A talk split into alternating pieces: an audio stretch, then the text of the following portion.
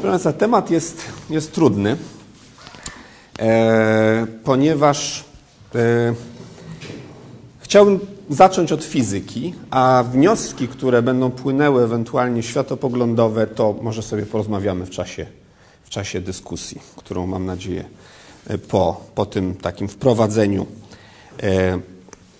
e, sobie przeprowadzimy. Otóż zacznijmy od tego, że ja będę mówił, mówił nauka czasami, czasami e, myśląc fizyka. No jestem fizykiem, w związku z tym w naturalny sposób myślę o fizyce jako, jako, jako takiej nauce, e, która, która, z której jak gdyby wypływa, wypływa no, chemia w dużej mierze.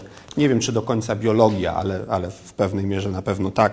To, to, to jest nauka, która zajmuje się podstawami naszego rozumienia świata. W związku z tym o niej, o niej będę głównie mówił. Otóż, mm, zanim w powszechnej świadomości, również w szkole, y, nauczanie fizyki polega, znaczy kończy się tak naprawdę na początku XX wieku. To znaczy, jak dochodzimy do szczególnej i ogólnej teorii względności Einsteina i jak dochodzimy do mechaniki kwantowej, to w zasadzie już jest za chwilę matura i kończymy, mówiąc, że to jest nowa fizyka i w zasadzie nauczanie powinniśmy skończyć. Ostatni tydzień jest temu poświęcony i to jest, e, wynika to z przekonania o tym, że ta współczesna fizyka, czyli ta dwudziestowieczna fizyka, jest bardzo trudna. Jest w zasadzie niemożliwa do przekazania. E, to jest nieprawda. To znaczy, na przykład ogólną teorię względności można by, czyli teorię grawitacji Einsteina, można by w taki sposób przekazać, że ideę można by, w szczególności młodzieży, przekazać w sposób bardzo prosty, ponieważ stoi za ogólną teorią względności, stoi niezwykle prosta zasada. Może do tego dojdziemy w czasie dyskusji, nie chciałem się tutaj poświęcać, nie chciałem tutaj poświęcać za dużo czasu ogólnej teorii względności. To by się dało przekazać. Otóż te dwie teorie powstały w XX wieku, które fundamentalnie zmieniły nasze rozumienie rzeczywistości, nasze widzenie świata. To jest ogólna teoria względności Einsteina i mechanika kwantowa. Te dwie teorie są tak zasadniczo zmieniły nasze widzenie rzeczywistości, że XX wiek w sensie tego, jak ja patrzę, nie wiem, na ten stół, czy na fakt, że mogę włożyć palec do wody, a w stół nie mogę włożyć, dlaczego niebo jest niebieskie, dlaczego, skąd są kolory, to wszystko w XIX wieku było widziane kompletnie inaczej niż widziane jest teraz. W związku z tym ja bardzo żałuję, że ta wiedza, nie mówię o matematyce, bo matematyka stojąca za tymi teoriami jest rzeczywiście nie jest taka prosta. Znaczy trzeba się trochę do niej tam przyzwyczaić. Natomiast idee stojące za tymi teoriami są bardzo proste i bardzo przekonujące.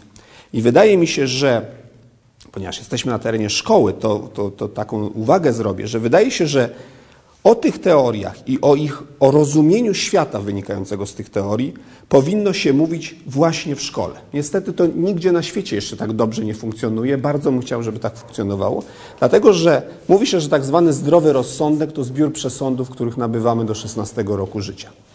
W związku z tym dobrze jest te przesądy do 16 roku życia od, że tak powiem, odbarwić, czy ich, ich się pozbyć. Otóż Jaka jest różnica między takim XIX-wiecznym widzeniem rzeczywistości a XX-wiecznym widzeniem rzeczywistości z punktu widzenia fizyki? W XIX wieku y, funkcjonowały no, elektrodynamika, teraz nazywamy ją klasyczną, ale wtedy oczywiście nie wiedziano, że istnieje inna. Y, termodynamika, mechanika, wszystkie teraz dodajemy przymiotnik klasyczna i wydawało się, że praktycznie wszystko rozumiemy, co w tym świecie się dzieje.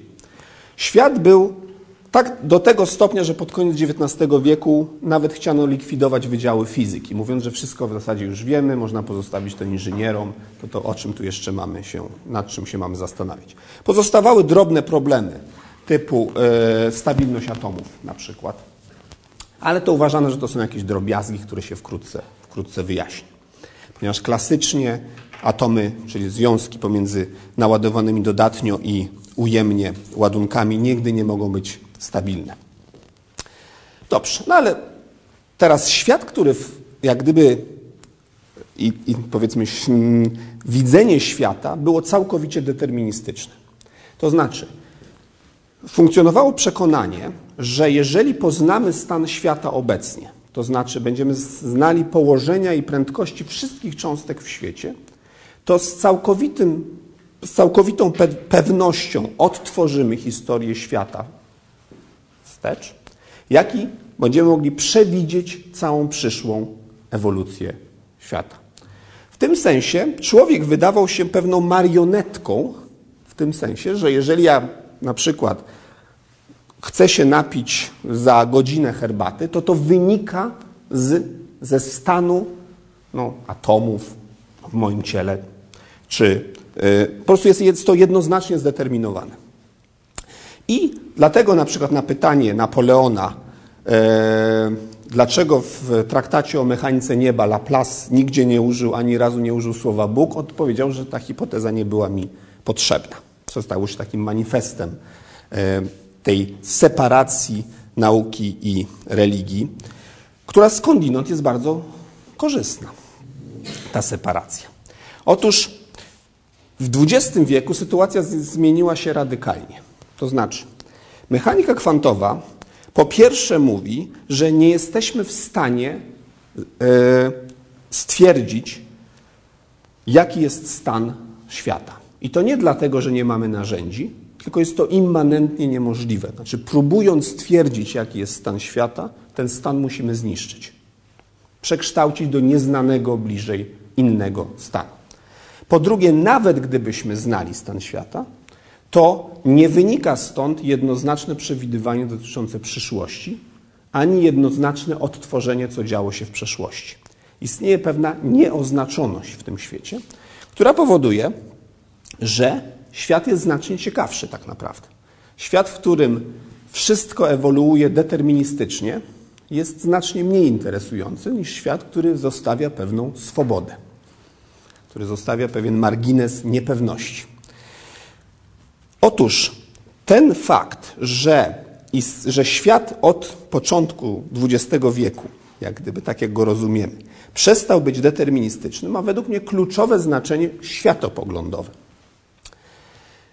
Po drugie, tego typu to, co, to, co na przykład teoria względności wprowadziła, skądinąd nazwa jest bardzo myląca, dlatego że teoria względności często się ją rozumie, że wszystko jest względne. To jest całkowita nieprawda. Znaczy, istnieją y, obiekty wielkości, których żadna transformacja nie zmieni. To nie jest na przykład tak, że możemy równie dobrze mówić, że Ziemia obraca się wokół Słońca, jak w teorii względności moglibyśmy powiedzieć, że Słońce obraca się wokół Ziemi. Tak nie jest. Te dwa układy się różnią i można powiedzieć, że jeden jest lepszy, mianowicie ten, w którym się obraca wokół Słońca, jest lepszym układem, a drugi jest gorszym układem i nie jest to całkowicie równoważne. Także to tak na marginesie, ta teoria względności to jest, to jest zły, zły mm, trochę, zła nazwa, znaczy myląca nazwa. Teraz, jeżeli mamy taki ogląd rzeczywistości, że świat nie jest deterministyczny i ta teoria względności wprowadziła na przykład pojęcie, że czas biegnie inaczej. Dla każdego obserwatora, w szczególności jak się poruszają, czy jak są w polu grawitacyjnym, czas biegnie inaczej.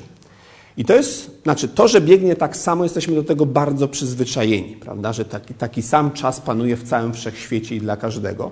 Jest to wdrukowane w nas, prawda, od no, 300 lat. Newton który, który przejął od Galileusza zasady równoważności, wyprowadził błędny wniosek, że z zasady równoważności wynika czas absolutny. I to zostało, że tak powiem, wdrukowane wszędzie. I takie pojęcie, takie, takie podejście, że, że czas biegnie różnie, że czasoprzestrzeń jest areną taką bardzo dynamiczną, której dla każdego ten czas biegnie inaczej, odległości biegną inaczej, jest czymś, co by znowu powinno się w młodym wieku ludziom mówić czy pokazywać. Dam taki przykład. Dlaczego tego typu myślenie pozwala na zupełnie inne patrzenie na to samo zjawisko? prawda, Newton ze słynnym jabłkiem, jego wielką zasługą było to, że zresztą po Galileuszu, Galileusz pierwszy to, to, to stwierdził, prawda? Przed Galileuszem takie arystotelesowskie myślenie o świecie to było takie, że na ziemi panują ziemskie prawa, a na niebie panują niebieskie prawa. I na ziemi naturalnym stanem jest spoczynek, bo cokolwiek się poruszy, to w końcu staje, a na niebie naturalnym stanem jest wieczny ruch. Natomiast Galileusz pierwszy stwierdził, że ten spoczynek wynika z tego, że istnieją pewne siły tarcia. On jeszcze nie używał oczywiście słowa siła, to wprowadził dopiero Newton. Natomiast, że każdy obserwator dowolnie poruszający się jest równoważny. To wprowadził Galileusz. I z tego Newton jak gdyby wziął ten, ten, ten, tą, tą, tą ideę i stwierdził, dobrze, skoro jabłko spada tutaj na Ziemi jakoś tam, to być może ruch Księżyca wokół Ziemi jest spowodowany przez tę samą siłę, co ruch jabłka. No zastosował to do, do obliczenia, już wtedy wiadomo było, jaka, jaka jest mniej więcej odległość Księżyca od Ziemi i z tych praw można wyprowadzić, jaki jest okres obrotu. Podobno był tak wzruszony, że nawet nie dokończył tego no, bardzo prostego obliczenia i ktoś za niego dokończył i wyszło mu 28 dni. No i stwierdził, tak, rzeczywiście te, to samo prawo obowiązuje na Ziemi, co na niebie i potem obliczył również masę Słońca z tego, znając okres obiegu i odległość. W związku z tym to była gigantyczny, że tak powiem, przełom w myśleniu, że te same prawa obowiązują tutaj i wszędzie. Zresztą do tych praw za chwilę wrócimy, bo to jest według mnie kluczowy, kluczowy temat, kluczowa, kluczowa obserwacja to są prawa fizyki, dlaczego one obowiązują w sposób uniwersalny. I on wprowadził również pojęcie przyciągania. No, dla niego to było każde ciało masywne przyciąga. I takie do tej pory mamy wyobrażenie. No dlaczego jabłko spada, czy jak podrzucę kredę, dlaczego ona wraca? No bo Ziemia ma pole grawitacyjne. I na to przychodzi Einstein i mówi, że to, że czas i przestrzeń nie są niezmienne, są elastyczne, są czymś dynamicznym. I w podejściu Einsteina, jeżeli mamy odcinek, puszczam, najlepszą linią prostą w fizyce jest oczywiście światło. W związku z tym między A i B puszczamy sobie światło, no ono się porusza po czymś, co byśmy nazwali linią prostą. Dobrze. Teraz podstawiam pod tę linię prostą, pod tą linię prostą, podstawiam dużą masę. Co się zmienia? Einstein mówi, że to, co było metrem, staje się półtora metra. To, co było sekundą, staje się półtorej sekundy. Im dalej jestem od tej dużej masy, tym ta zmiana jest mniejsza i bardzo daleko metr jest metrem, a sekunda jest sekundą. Ponieważ światło chce pokonać odległość z punktu A do B po najkrótszej krzywej, to nie opłaca się biec po prostej, tylko lepiej się trochę odchylić, żeby metr to był metr dwadzieścia i wrócić, ponieważ w ten sposób pokonamy mniejszą odległość niż biegnąc po tym, co było prostą. Ale cały czas światło biegnie po prostej, tylko pojęcie czasu i przestrzeni się zmieniło. I w ten sposób na przykład zakrzywienie promieni to jest efekt nie przyciągania przez Ziemię, tylko zmiany sposobu liczenia czasu i przestrzeni przez Ziemię. To jest tak, jak mamy miasto, prawda, między punktem A i B na mapie. To najkrótsza droga, wiadomo jaka jest. No, ale jak po środku postawimy duże miasto, no to lepiej jest od, objechać to miasto, nawet nadrabiając drogi, bo i tak krócej będziemy jechać i szybciej się znajdziemy w punkcie B. To jest właśnie zmiana sposobu liczenia czasu i odległości, bo kilometr pokonany w mieście zajmuje znacznie dłużej niż kilometr pokonany na pustej drodze. Dokładnie w ten sposób to działa. Podobnie satelita, który krąży wokół Ziemi, to nie dlatego, on nie krąży, ponieważ jest przyciągany, tylko to jest linia prosta. Jakbyśmy wyliczyli, jaka jest linia prosta dla ciała rzuconego w odległości, nie wiem, tam 100 km nad ziemią z jakąś prędkością z punktu A do B, no to jest kawałkiem okręgu. To jest linia prosta. Gdyby on chciał się poruszać tak, to by musiał włączyć silniki. Także to samo zjawisko nagle widziane jest w sposób zupełnie różny. Właśnie przez fakt, że wprowadził Einstein dynamiczną czasoprzestrzeń. Także sposób myślenia teraz na przykład o czasie i przestrzeni jest zupełnie różny i tego typu pojęcia czy, czy, czy, czy wyobrażenia byłoby bardzo dobrze, gdyby, gdyby w szkole można było tego typu pojęcia opisywać je. Bo oczywiście wyliczenie, jak z takiej dynamicznej teorii czasoprzestrzeni, jak wyliczyć linię prostą, no to już nie jest, no to, to tego między zupą a drugim daniem się nie zrobi. E, to trzeba trochę wiedzieć, tam jakieś tensory Riemanna, coś, coś trzeba wiedzieć. Natomiast opisanie tego jest i symetria, idea stojąca za tym jest bardzo prosta.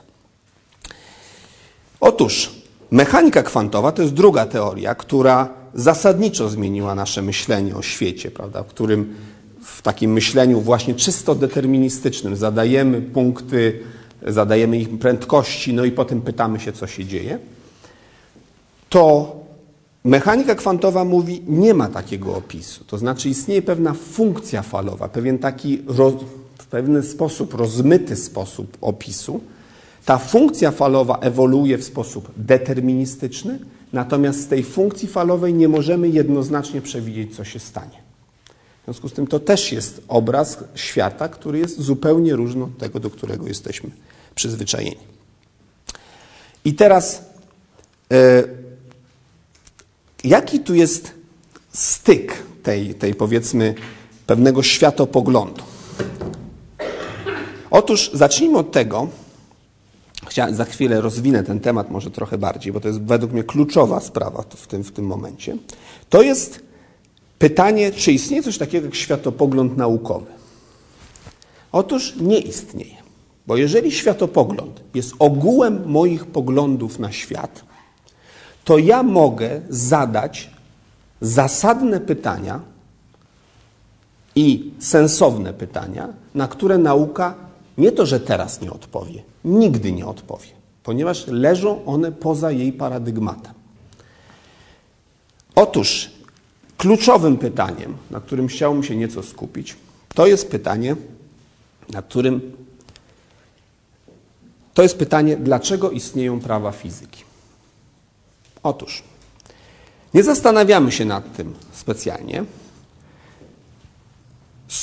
Opisał to w sposób niezwykle głęboki, jak zwykle Einstein w powiedzeniu: Najbardziej niezrozumiałe jest to, że w ogóle cokolwiek daje się zrozumieć. To proszę przemyśleć to zdanie, bo to jest naprawdę głębokie zdanie.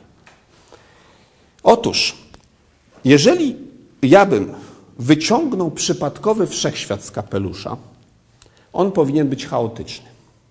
Znaczy, szansa na to, że przypadkowy wszechświat wyciągnięty z kapelusza będzie miał prawa, jakiekolwiek, to znaczy, że cokolwiek będzie podlegało prawom, jest zerowa. Co gorsza, w naszym, co, co lepsze tak, tak naprawdę dla nas, te prawa są uniwersalne, to znaczy obowiązują tutaj i w sąsiedniej galaktyce. Obowiązują dzisiaj i obowiązywały kilkanaście miliardów lat temu, na tyle, na ile znamy ewolucję wszechświata. Otóż pytanie, dlaczego w ogóle cokolwiek ma podlegać jakimkolwiek prawom, tego się na ogół nie zadaje, a to jest pytanie absolutnie kluczowe. Dlatego, że cała, nie tylko cała nauka na tym bazuje. Bo gdyby takich praw nie było, to jakakolwiek wiedza czy doświadczenie, które bym wykonał, nie dawałoby nic następnym obserwatorom czy następnym pokoleniom. Ponieważ jeżeli z wtorku na środę nagle odwracałaby się przyciąganie grawitacyjne, to co z tego, że ja bym wiedział, że powinienem nieść wazę z gorącą zupą tak, jak czasami by się ona wychlupywała kompletnie bez powodu i bym nie wiedział nawet dlaczego. My korzystamy z tego, że doświadczenia wykonane przez tysiące lat mówią, że trzeba uważać, jak się niesie kamień, bo może spaść na nogę. On nie leci do góry bez żadnej przyczyny, on spada na nogę w, w idealnie takich samych warunkach. Żadna wiedza nie byłaby możliwa, gdyby nie było praw, które są niezmienne. ponieważ jakakolwiek kumulacja doświadczeń czy obserwacji nic by nie dawała, jeżeli te prawa chaotycznie by się zmieniały. I to nie jest tak, że my jedne prawa zastępujemy innymi, bo istnieją głębsze prawa, ale nadal dlaczego te prawa w ogóle mogą istnieć? Oczywiście my wiemy dużo, dużo więcej niż wiedzieliśmy powiedzmy 100 lat temu. Prawda? Nie wiem, Boeinga e, 7, 7, tam nie wiem, 5, 7 czy 7, 6, 7 buduje się w ogóle na, test na ekranach komputerów. No nie, nie, nie, nie buduje się nawet jakikolwiek, potem to on jest cały zbudowany, dopiero się buduje prototyp i on lata. Na tyle dobrze znamy prawa fizyki, prawda? Więc znamy te prawa, ale nie wiemy, dlaczego one, dlaczego cokolwiek im podlega. A nie tylko dlaczego cokolwiek, dlaczego wszystko im podlega, co jest jeszcze silniejszym stwierdzeniem. Wszystko i zawsze na tyle, na ile potrafimy wstecz w historii wszechświata spojrzeć. To jest pytanie niezwykle głębokie.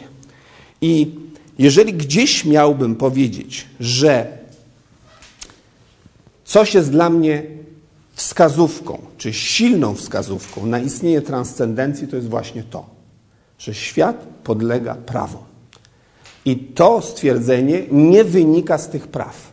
To stwierdzenie jest poza tymi prawami. Prawda? Transcendencja, czyli transkandere, czyli przekraczać. To jest coś, co jest poza tym światem i zasadnym pytaniem jest go zadawać, natomiast nie można odpowiedzieć na to pytanie wewnątrz nauki, ponieważ to jest pytanie spoza, spoza nauki, a jest zasadne i jest bardzo głębokie. Otóż istnieją takie pytania, które można zadać o świecie, na które nauka nie odpowie. W związku z tym, w tym sensie użycie światopogląd naukowy, sugerujący, że wszystkie moje pytania, na wszystkie moje pytania nauka potrafi odpowiedzieć. I to nie ma nic wspólnego z jakąś brzytwą Khama, żeby, żeby prawda, byty, których nie trzeba wprowadzać, to nie wprowadzamy. Odpowiedź na to pytanie jest wierzę albo nie wiem. I to nie nie wiem teraz, tylko nie wiem, nigdy nie będę wiedział.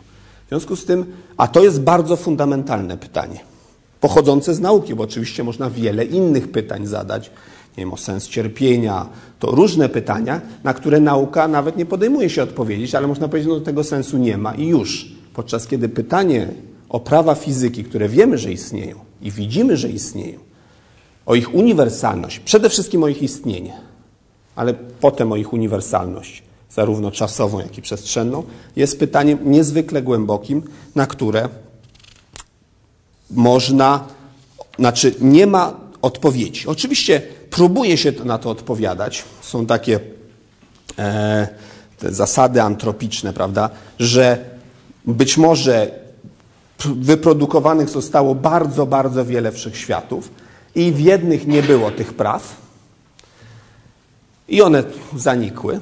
Także nawet nikt nie mógł się dożyć do momentów, żeby się zapytać. A inne akurat miały prawa i my żyjemy w takim świecie. No i dzięki temu możemy się zapytać. W związku z tym nie ma w tym nic y, dziwnego. No niestety to rozumowanie ma pewien man mankament, mianowicie nie widzimy, że, znaczy ono nie może być zostać udowodnione, bo stwierdzenie, że istnieją miliardy, zyliony innych wszechświatów, w których obowiązują inne prawa, ale nigdy do nich nie będziemy mieli dostępu, jest słabym tłumaczeniem ponieważ nie da się udowodnić. Także to, to nie jest według mnie tłumaczenie. Teraz w takim podejściu, ja mówię cały, cały czas coś, co dla mnie jest bardzo silną wskazówką, no niemal w cudzysłowie, ale proszę tego nie brać dosłownie, dowodem na istnienie transcendencji to jest właśnie istnienie praw fizyki.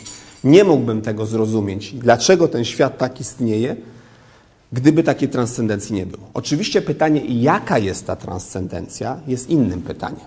To już wymaga wiary, czy jest to nie, Bóg osobowy, czy tylko taki deistyczny, czy mamy z nim kontakt, czy nie. To jest poza, to, jest, to już jest kwestia wiary. Tutaj nie, nie, nie chcę w żaden sposób sugerować, że tu możemy cokolwiek powiedzieć z nauki, bo nie możemy.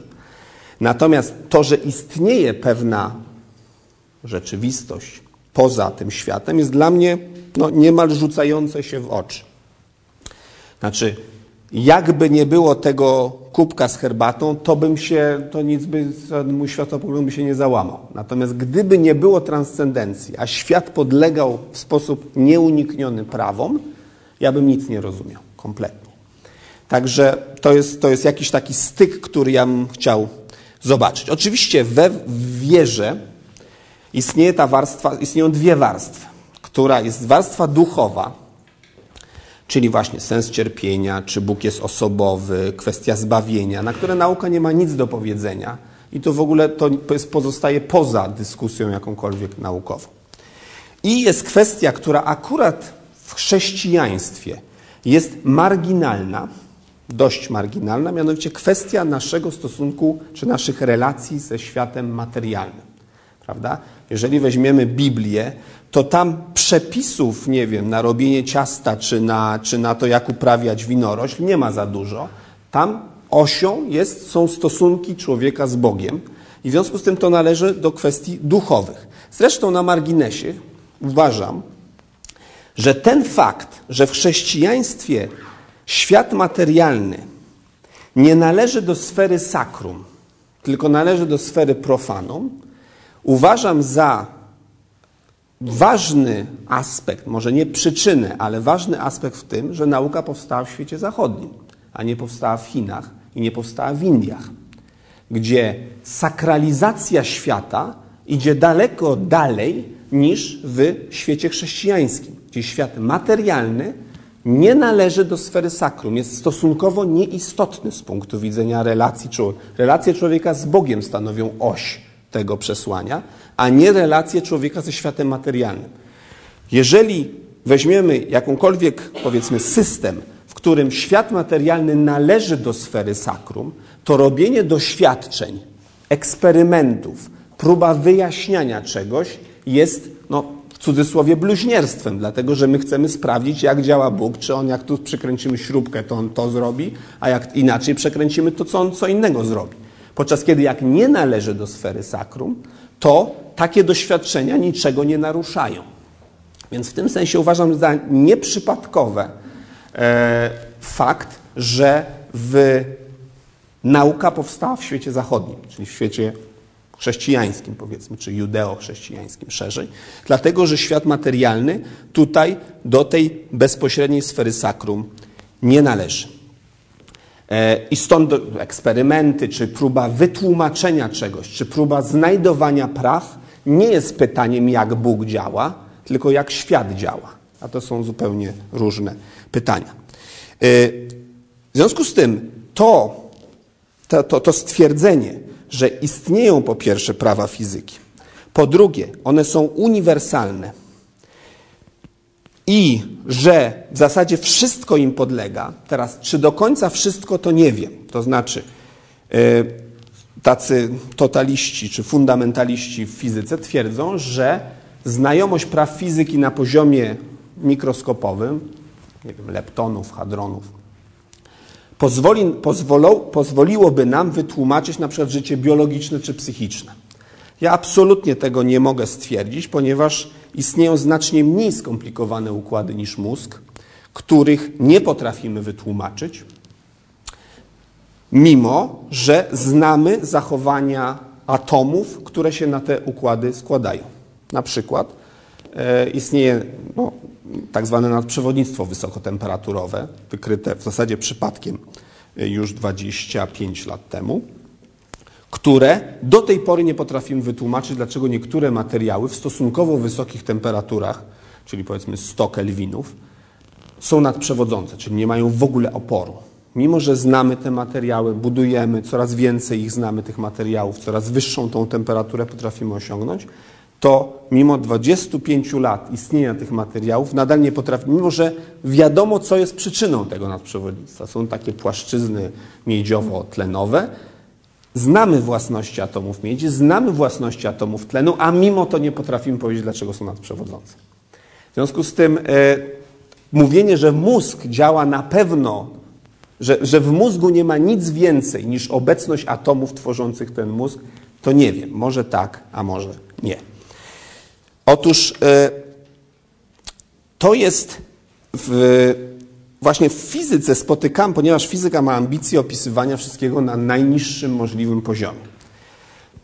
To jest bardzo często, e, prawda, w fizyce bardzo ważny jest proces idealizacji, który może czasami nas oszukać. Proces idealizacji polega na tym, że jak biorę, nie wiem, kulkę i puszczam ją po stole i chcę obliczyć, kiedy ona spadnie, no to muszę znać tam moment bezwładności, jakiś tam e, współczynnik tarcia, początkową prędkość.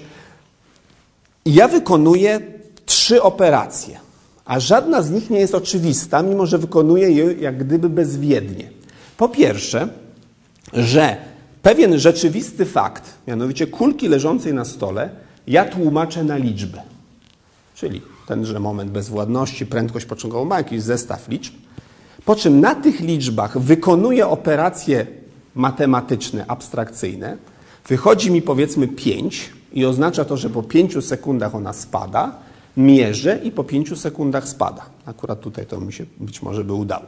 Otóż to, ten fakt, że ja ten proces idealizacji przeprowadziłem, znaczy sprowadziłem całą rzeczywistość tej kulki do trzech liczb, powiedzmy, jest niezwykle dziwny, dlatego że z kulką związana jest nieskończenie wiele informacji. No, kto ją wyprodukował, czy w Chinach, czy w Malezji, jaki ma kolor, kto ją miał w ręku, ile kosztowała, czy była przeceniona, czy VAT był taki, czy inny. No istnieje mnóstwo informacji związanych z kulką, które odrzucam jako nieistotne. Zostawiam trzy liczby pewne, powiedzmy ten moment bezwładności, prędkość początkową i położenie początkowe.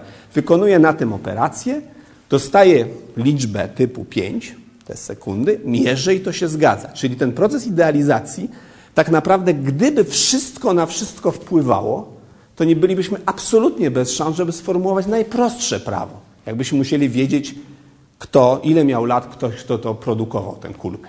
Nigdy byśmy nie zebrali takiej ilości informacji. Dzięki takiej idealizacji i dzięki temu, że bardzo wiele procesów fizycznych poddaje się takiej idealizacji, fizyka jest tak naprawdę nauką o prostych procesach.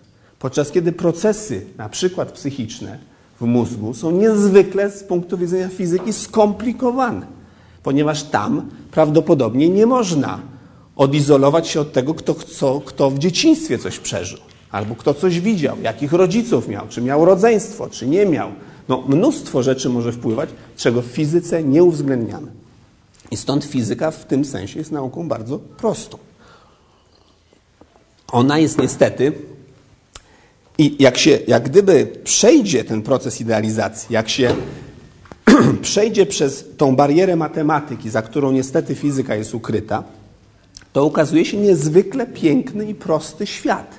Tylko świat prostych obiektów. Natomiast czy on może być, czy ja mogę z, pełną, z pełnym przekonaniem twierdzić, że znając własności tych prostych obiektów, czyli elektronów, powiedzmy kwarków, gluonów tworzących protony i neutrony, czy ja stąd potrafię wyprowadzić neurony w mózgu ich zachowanie i to, że chciałbym się napić herbaty, to nie wiem. Może tak, a może nie. Na dużo prostszych przykładach wiem, że nie potrafię takiego łańcucha przyczynowo-skutkowego zbudować. Teraz do, co do nauki i wiary. Wśród fizyków jest stosunkowo dużo ludzi wierzących. Wiem to z własnej praktyki, znam bardzo dużo ludzi w tej dziedzinie. Można by się zapytać, dlaczego? Otóż trochę humorystycznie mogę powiedzieć, że często się spotyka stwierdzenie, że na przykład, nie wiem, powiedzmy w biologii, że można powiedzieć, że może ty, wszystko, czym się zajmuje, w tym nie ma żadnej tajemnicy, bo przecież wszystko sprowadza się do praw fizyki. Ale do czego ma się odwołać fizyk? Dziękuję bardzo. Otwieram dyskusję i pytania.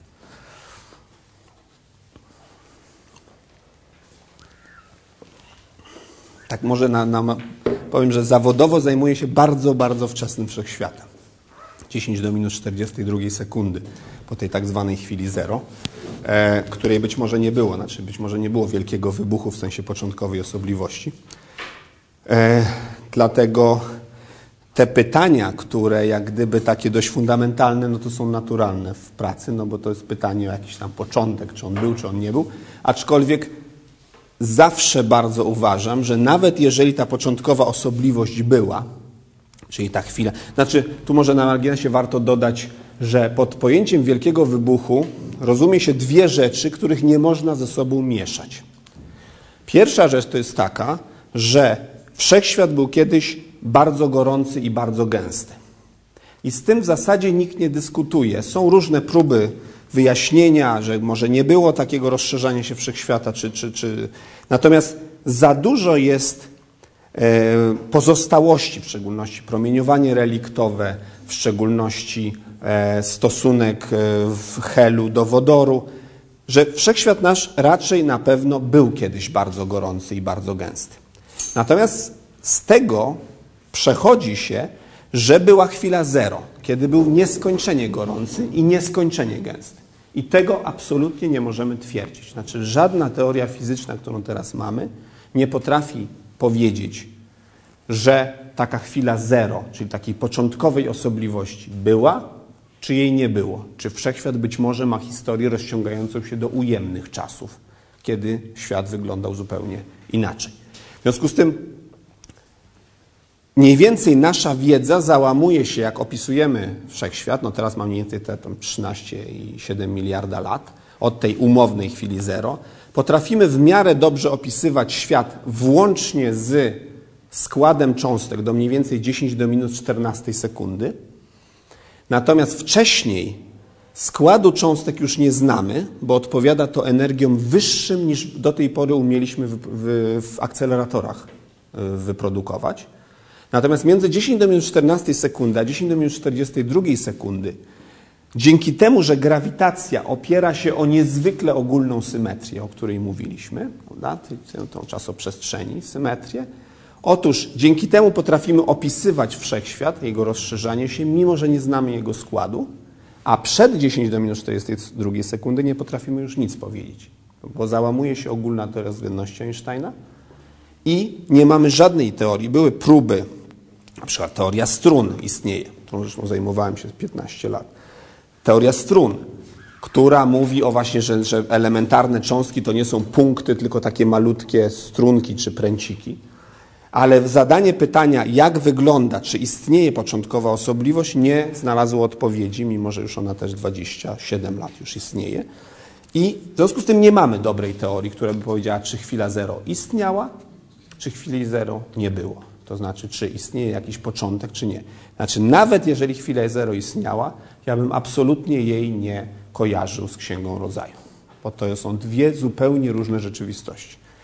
E, to znaczy, to, co zmienia się w momencie, kiedy człowiek, powiedzmy, no nie wiem, wierzy w Boga, czy nie wierzy w Boga, to metodologia używa tej samej, praw używa tych samych, e, równań używa tych samych Najwyżej jak odkryje jakieś prawo, które jest no, piękne, proste i eleganckie, bo tylko takie prawa mają szansę opisywać rzeczywistość, to jeden stwierdzi, że po prostu taki jest, bo tak nam się wydaje, że tak, tak, tak odczuwamy, a drugi powie, że to jest jakieś tam odbicie doskonałości Boga. Więc różnica tkwi w znaczeniu, a nie w metodologii. Więc ja bym tutaj absolutnie nie tych, to, to, to od oświecenia próbuje się jak gdyby wtłoczyć pewną antynomię między wiarą a religią, że to są dwa państwa graniczące ze sobą. Jak jedno się rozszerza, to drugie się musi kurczyć. To absolutnie tak nie jest. Znaczy, jeżeli mówimy o różnych rzeczywistościach i znaczeniu, które nadajemy, e, takie prymarne, pierwotne tak, Bóg istnieje lub nie, Bóg nie istnieje, jest zasadniczo zmienia znaczenie, które przypisujemy rzeczom, ale nie opis tych rzeczy. Prawda? To trzeba na to zwrócić uwagę. E, no dobrze. Tak, proszę. Chciałam zapytać, w jakim języku fizyk mówi o wierze, o transcendencji, czyli o czymś tak, co było przed tym punktem zerowym, czy co jest poza yy, wszystkim, yy, do którego kiedykolwiek rozum człowieka dojdzie. I w jakim języku? Bo fizyka językiem matematyki, tak? A jak będzie mówił o właśnie bo to jest też o bycie, prawda, o rzeczach, fizyka mówi. Yy, tutaj yy, wiara będzie mówiła też o bytach, tylko innych. Znaczy, Pani, znaczy, y, jeżeli ja zaczynam mówić o, o rzeczywistości wiary w tym sensie duchowym, no to fizyk nie różni się od kogokolwiek innego, no bo to, to jak gdyby fizyka tutaj nie, nie daje nam żadnych argumentów czy, czy narzędzi, które pozwalają nam lepiej zrozumieć e, tą rzeczywistość duchową, więc tutaj różnicy żadnej nie ma. No na pewno nie jest to język matematyki, jak rozumiem. Natomiast ten punkt styczności, który ja widzę, który dla mnie jest w każdym razie niezwykle ważny i przekonujący, to jest sam fakt istnienia praw. Natomiast i one, ten, ten fakt, jak gdyby dla mnie jest niezwykle silną wskazówką, że jakaś transcendencja istnieje. Natomiast w momencie, kiedy zaczynamy mówić, jaka jest to transcendencja, e, to, to kompletnie, znaczy, muszę, znaczy to, to, to, nie, to nie jest ta rzeczywistość, którą mogę wyprowadzić z, z fizyki. Czy, to, to, to nie jestem lepiej wyposażony niż ktokolwiek inny do opisu rzeczywistości. Czyli tak jak powiedział Kant, że to będą takie idee regulatywne, że Bóg na pewno istnieje, Bóg, dusza i wszechświat, tak? Znaczy, y, jeżeli nie będę zmuszony do powiedzenia, jaki to jest Bóg, to według mnie z tego wynika, że Bóg istnieje. Tak. Z faktu istnienia praw. Czyli yy, w ogóle cała apofatyczna teologia tylko.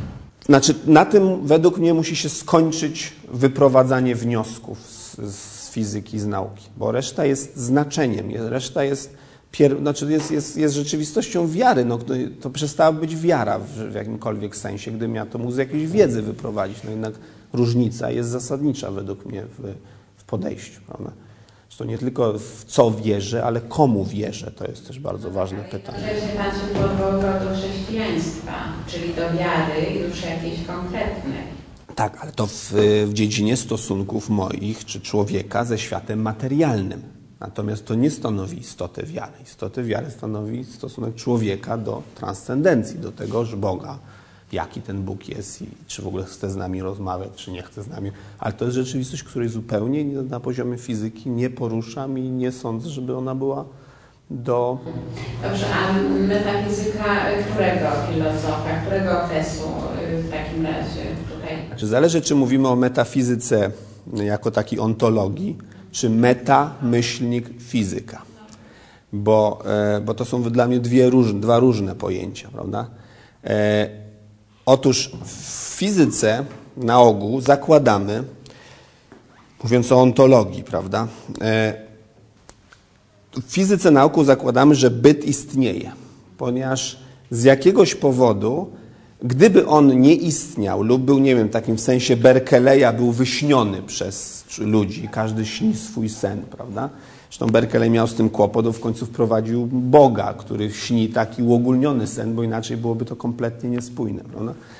To, to ja, znaczy, no trudno im powiedzieć, no, raczej się zakłada, że byt istnieje, znaczy, że istnieje pewna rzeczywistość, którą się bada, stąd te prawa czegoś dotyczą i są w miarę uniwersalne, bo gdyby tego bytu nie było, no to, to nie wiadomo, dlaczego te prawa miały być uniwersalne, prawda?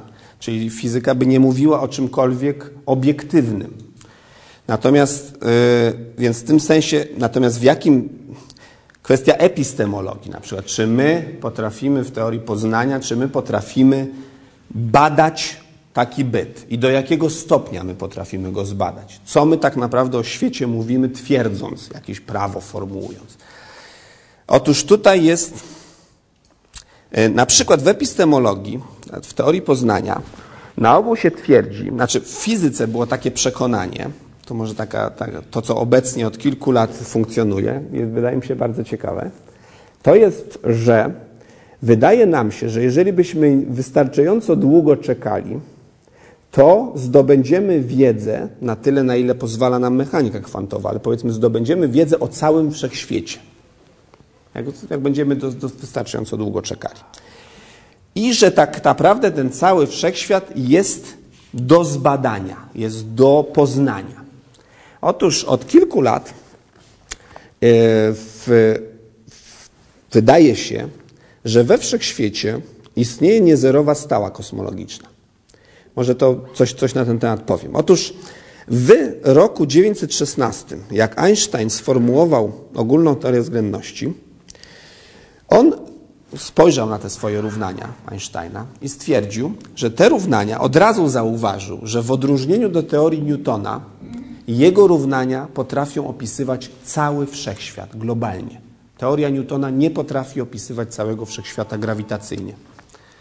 E, Otóż stwierdził, że opisują cały wszechświat.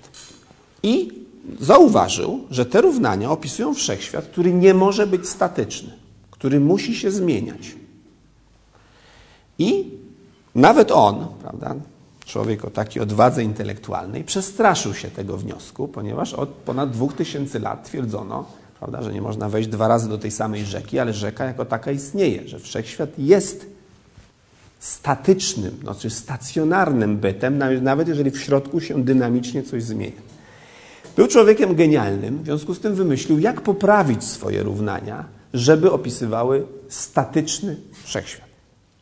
I dodał wyraz, tak zwaną stałą kosmologiczną, co potem zresztą nazwał największym błędem swojego życia, bo gdyby tego nie dodał, to by stwierdził, no trudno, no moje równania opisują wszechświat, który się rozszerza albo kurczy. No taka jest jego, ich wada. Ale on był genialnym człowiekiem, zauważył, aha, jak dodam taki a taki wyraz, to nagle rozwiązania są statyczne. I to jest ten wszechświat Einsteina, który, jak wiemy, nie ma odpowiednika w rzeczywistości, którą obserwujemy. I w ten sposób, by 12 lat przed Hubble'em, by przewidział rozszerzanie się wszechświata, gdyby tak stwierdził. Ale on, ten statyczny wszechświat, dopiero po kilku latach, ile metr, i Friedman, znaczy Friedman w, w, w Rosji, Lemaitre, zaczęli nie przejmować się tym, że równania Einsteina bez stałej kosmologicznej opisują rozszerzające się i rozwiązali te równania, bo on nawet ich nie rozwiązywał, on widział, że one nie opisują yy, statycznego wszechświata. I teraz mamy rozwiązania właśnie opisywane przez Friedmana Robertsona Walkera. Teraz ta stała kosmologiczna, którą dodał Einstein, ma zdumiewające własności. Mianowicie, my jesteśmy przyzwyczajeni do tego, że jak nie wiem, w, w balonie czy w zbiorniku mamy jakąś ilość wody, powiedzmy, to choćbyśmy nie wiem, jak go rozciągali, ściskali, cokolwiek, ilość wody w środku pozostanie taka sama. No nie urodzi się woda przez fakt rozciągania. Otóż stała kosmologiczna to jest coś takiego, że wszechświat się rozszerza, a gęstość pozostaje stała. Co oznacza, że rodzi się energia. Można powiedzieć, jak to jest w ogóle możliwe? Otóż zasada zachowania energii, o której się wszyscy uczymy w szkole, nie obowiązuje w teorii Einsteina. Znaczy, ona może, można rodzić i znikać, energia może rodzić i znikać w pewnych warunkach. Kiedy pole grawitacyjne wypełnia całą, cały, cały dostępny wszechświat. Znaczy dostępny, czyli, czyli, czyli tą kulę przyczynową, taką. Jeżeli wypełnia, to może nie być, może być złamana zasada zachowania energii. Słabiutko jest łamana, naprawdę bardzo słabo, ale może być łamana. Otóż taka stała kosmologiczna w związku z tym jest możliwa. No dobrze by mieć, nie wiem, włożyć obrączkę w jakieś pudło, porozciągać go i wyjść tam z 4 kilogramami złota, bo gęstość by się nie zmieniła, a wielkość by się zmieniła, ale to w bardzo specjalnych warunkach ta zasada zachowania energii jest łamana. Otóż ta stała kosmologiczna. Potem wydawało się, że po prostu po odkryciu rozszerzania się wszechświata, że można ją zupełnie położyć zero, tą stałą kosmologiczną. I przez wiele dziesięcioleci, czyli od roku 28 do połowy lat 90., powiedzmy, funkcjonowało, do końca lat 90., funkcjonowało przekonanie, że stała kosmologiczna jest równa zero. Nie było wiadomo, dlaczego ona jest równa zero. Ale mówiono, przepraszam, mówiono, że być może istnieje jakaś zasada, która powoduje, że ta stała jest równa 0. Jeszcze nie znamy tej zasady, ale takie 0 to, to łatwo wytłumaczyć. Jest jakaś symetria, która mówi, że coś jest 0. Dobrze. Natomiast pod koniec lat 90. odkryto fakt, że wszechświat się rozszerza i wydaje się, że rozszerza się coraz szybciej. Normalnie wszechświat bez stałej kosmologicznej powinien się rozszerzać tak, że się rozszerza. E, po tym wielkim, zaraz powiemy jeszcze o wielkim, jak należy rozumieć rozszerzanie się wszechświata, bo to jest też bardzo często źle wyobrażane sobie. Że się wszechświat rozszerza, czyli wszystkie punkty od siebie się tam jakoś oddalają, natomiast ponieważ jest pewna energia w środku, to ona spowalnia to rozszerzanie. Prawda? Bo, no, bo grawitacja no, ściąga z powrotem te punkty. Otóż w związku z tym wszechświat, jeżeli się rozszerza, powinien się rozszerzać coraz wolniej. Natomiast wykryto, że wszechświat rozszerza się coraz szybciej. I powrócono do koncepcji stałej kosmologicznej, ponieważ ta stała kosmologiczna działa tak, że ona wywiera ujemne ciśnienie, czyli ujemne ciśnienie to jest coś, czego na Ziemi w ogóle nie potrafimy wytłum- znaczy stworzyć, dlatego że normalnie jak ja mam balon i naciskam palec, palcem balon, no to on przeciwdziała mojemu naciskaniu przez fakt, że istnieje ciśnienie od środka, prawda? Gdyby ciśnienie było ujemne, to jakbym nacisnął, no to by mi wciągnęło palec jeszcze bardziej, co by znaczyło, że jeszcze bardziej mi wciąga. W związku z tym jakakolwiek minimalna fluktuacja spowodowałaby za, zapadnięcie się balonu, gdyby ujemne ciśnienie w nim było. W związku z tym układy o ujemnym ciśnieniu są niestabilne. Natomiast w przypadku grawitacji i całego wszechświata działa to tak, że wszechświat się rozszerza i zamiast być spowalnianym, rozszerza się coraz szybciej. Ale taka sytuacja może trwać. Otóż dodano z powrotem stałą kosmologiczną do równań, z tym, że inną niż Einsteina, no bo wszechświat jednak się rozszerza. I wydaje się, że nasz wszechświat zawiera nieze, tak, niezerową stałą kosmologiczną, a tak naprawdę 3 czwarte energii wszechświata jest w formie stałej kosmologicznej. Czyli mniej więcej te 7. E, teraz tak, pozostała 1 czwarta to jest materia. Czyli coś, co zachowuje się w sposób normalny. No tak jak materia, no, punkty, jakieś gwiazdy, galaktyki. Z tym, że okazuje się, że widzialna materia, świecąca materia, czyli taka, którą znamy, czyli gaz międzygalaktyczny, gwiazdy, planety itd., stanowi 4%. Natomiast 23% stanowi ciemna materia, czyli taka, która nie świeci, nie absorbuje fotonów, nie świeci i nie wiadomo czym jest. W związku z tym tak naprawdę my znamy 4% składu wszechświata. To, co znamy, to jest 4%. 23% to jest ciemna materia, 73% to jest ciemna energia nazywana, czyli ta prawdopodobnie stała kosmologiczna. Czyli my wiemy bardzo, bardzo mało. Poszukiwujemy tej, o ile ciemna materia to prawdopodobnie, być może, jest jakiś nowy rodzaj materii, jakieś ciężkie cząstki lub tak zwane aksjony, bardzo lekkie cząstki, które wypełniają wszechświat, ale zachowują się normalnie, o tyle ciemna energia zachowuje się w sposób absolutnie zdumiewający. Mianowicie wszechświat się rozszerza, a gęstość pozostaje stała. To powoduje, że wszechświat przyspiesza swoje rozszerzanie, jeżeli ta interpretacja jest dobra. Co oznacza, że my teraz. Aha, wróćmy do Wielkiego Wybuchu, bo to jest bardzo często źle rozumiane. Otóż, Wielki Wybuch bardzo często jest rozumiany, że cały wszechświat był ściśnięty do granatu i w pewnym momencie ten granat wybuchł. Tak? Otóż, w związku z tym, należałoby przypuszczać, że istnieje pewna fala uderzeniowa. Są pewni obserwatorzy, którzy rozszerzają się do pustki, a inni mają wokół siebie roz, rozszerzający się granat. Otóż to jest kompletnie fałszywy obraz wielkiego wybuchu. Tak? A ja mam w związku z tym pytanie, takie jak kompletny laik. Co to są hadrony? Co to jest zderzacz hadronów? To zaraz o tym opowiem. To zaraz, to zaraz o tym opowiem. Ja tam N lat spędziłem w CERNie, więc to mogę dokładnie powiedzieć. To nie Aha. jest niebezpieczne takie kombinowanie. Dobrze, to zaraz o tym opowiem. Ogólnie odpowiedź nie. Więc, mm. Natomiast o wielki wybuch. Mianowicie, dobrym wyobrażeniem, znaczy lepszym wyobrażeniem jest taka zespół no bardzo wielu lub nieskończenie wielu granatów, które naraz wybuchają. Znaczy każdy od każdego się oddala, ale to nie jest, że ja jestem w środku, a ktoś jest na brzegu, tylko zawsze każdy obok siebie ma sąsiedni granat, który też wybuchł i też się oddala. W związku z tym cały wszechświat wypełniony takimi rozszerzającymi się granatami, w związku z tym nie ma centrum wybuchu, ponieważ każdy jest koło jakiegoś granatu, ale 100 miliardów e, lat świetlnych dalej też jest jakiś wybuchający granat, który widzi to samo, tylko on nas nie widzi jeszcze. Prawda? I teraz ten wybuchający granat powoduje, powiedzmy, że my jesteśmy no, tutaj, no więc, ale obok jest inny obserwator, inny, inny i każdy widzi to samo, prawda? Otóż, że wszechświat się bardzo szybko rozszerza, co oznacza, że światło wysłane niby koło nas Ponieważ się to bardzo szybko rozszerza prawie z prędkością światła, oznacza, że jak jest wysłane później, to bardzo długo trzeba czekać, żeby do nas doszło, no bo ona ma coraz więcej miejsca do pokonania.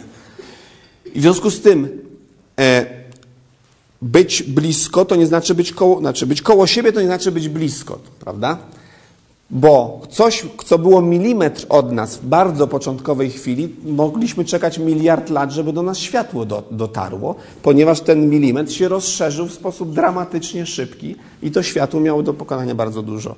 E, dobrze, wróćmy do epistemologii. Mianowicie, jeżeli w naszym świecie istnieje stała kosmologiczna, okazuje się, że prędkość wszechświata rozszerzania będzie rosła bardzo szybko, i istnieje pewna kula, niewiele większa od tego, którą teraz widzimy, prawda? bo teraz widzimy pewien, pewną, pewną sferę, z której kiedyś wysłane zostało do nas światło i po tych 13,7 miliardach lat dociera do nas to światło.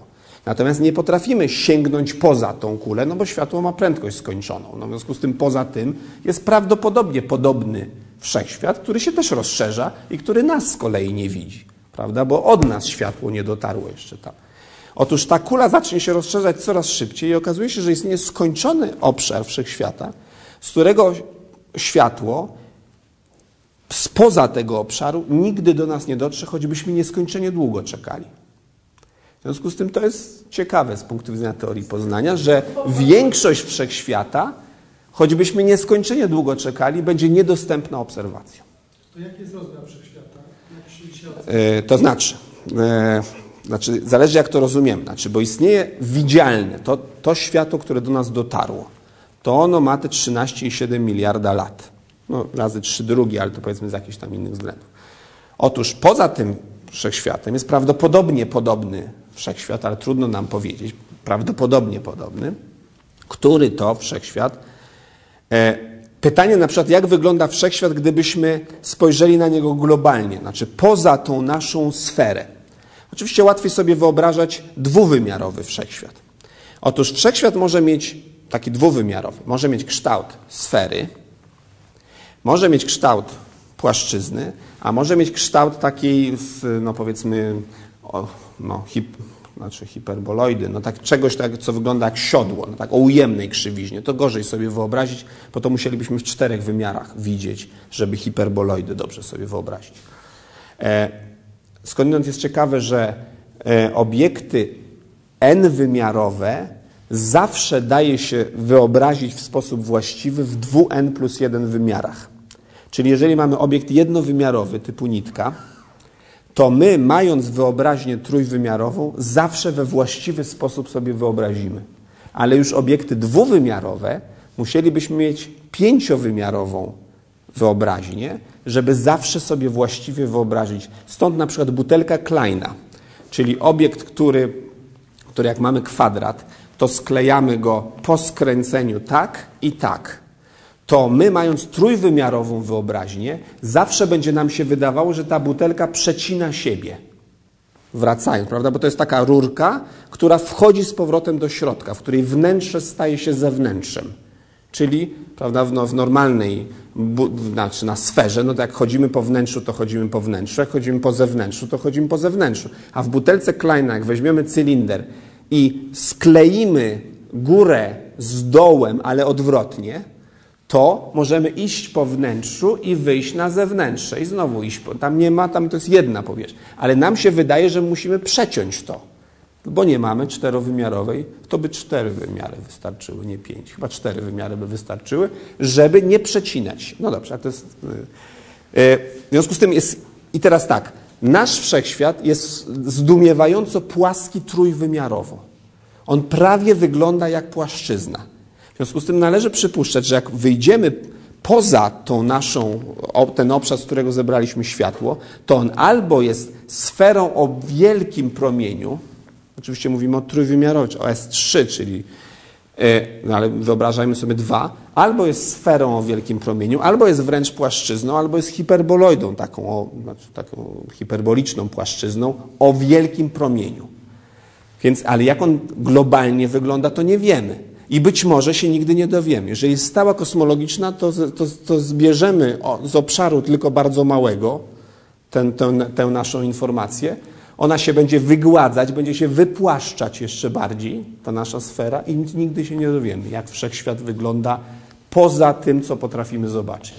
Potrafimy zobaczyć to, co jest 13,7 miliarda, prawda? To tak na logikę biorąc, to jeśli ten, to światło biegnie 13,7 miliarda, to znaczy, że wszechświat powinien mieć minimum dwa razy tyle, bo to jest jakby promień, prawda? To światło A nie, no to tak, tak, tak. biegnie we wszystkich kierunkach. Tak, tylko trudno wyobrazić sobie, że nagle następuje załamanie za tym W horyzontem. drugą stronę też biegnie tyle A samo tak, tak, znaczy prawdopodobnie jest dużo, dużo najmniej Ta średnica wszechświata jest dwa To na razy pewno. 13,7, To na pewno. nie licząc tego, że jeszcze inflacja mogła być po drodze na początku wszechświata. wtedy jest dużo, dużo. I jeszcze się bardziej rozszerzył i to jest w ogóle poza granicami naszego postrzegania, dlatego że my nigdy tego nie zobaczymy, ponieważ nigdy nie będziemy sięgali Tak, ale- niż promień światła. Ale nigdy ma dwa znaczenia. Nigdy operacyjnie, no wiadomo, że nie doczekamy dłużej niż kilkadziesiąt lat no w każdym razie, albo nigdy, nigdy. I to jest to nigdy już rzeczywiste nigdy. Znaczy, choćbyśmy czekali nieskończenie Ale długo. jeśli największa prędkość, jaka jest w ogóle we wszechświecie możliwa, to jest prędkość światła, to znaczy, że my tej prędkości nie przekroczymy. W związku z tym to, co się dzieje w odległościach większych niż e, biegnie światło, to my tego nigdy nie zobaczymy. No my tak, ale tutaj jest Ale lepsza nasi- sprawa. My teoretycznie nawet nie możemy tego zobaczyć. Ale czy naprawdę to założenie, że nie osiągniemy innej prędkości niż prędkość światła, to jest taki pewnik już? No na razie wydaje się, że, że, że tak. To znaczy e, w bardzo silnych polach istnieją rozwiązania, które wydają się. E, znaczy znowu, prędkość światła to jest prędkość przekazywania informacji lub prędkość. E, bo jak gdyby, no to co mówi o, szczególna teoria względności, to że nie można przekazywać informacji z szybkością większą niż światło, ponieważ wtedy cofalibyśmy się w naszej historii. No i wtedy oczywiście napotykamy no, na miliony paradoksów, prawda? No bo jeżeli ja bym się cofnął w historii, spowodował, że moja babcia nie spotkała się z moim dziadkiem, to w jaki sposób ja powstałem, żeby zapobiec ich spotkaniu? Prawda? No tu mamy dowolne pole do y, jakichś science fiction y, powieści. Jeżeli ja mógłbym się cofać w ten sposób, żebym się cofał do swojego stożka przeszłości, czyli mógłbym wpływać na to, co obecnie się dzieje. Więc w tym sensie tu No nie no, bo przecież prędkość światła to jest określona prędkość, prawda? W związku z tym, dlaczego mówimy, że jeśli przekroczymy, to mamy się cofać? Nie rozumiem. No nie, bo y, prędkość światła funkcjonuje w dwóch różnych y, znaczeniach. To znaczy, tak, znaczy, bo jedna rzecz to jest z jaką prędkością biegnie światło. No to jest jedno. To akurat światło biegnie z prędkością światła.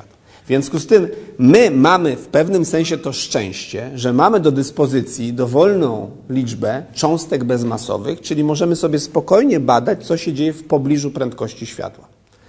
Natomiast druga rzecz to są, że prędkość światła to jest pewna stała, która mówi, że istnieje pewien stożek, który jest, na który mogę wpływać w przyszłości i pewien stożek, który na mnie wpływa z przeszłości. Rzeczy spoza tego stożka na mnie nie wpływają.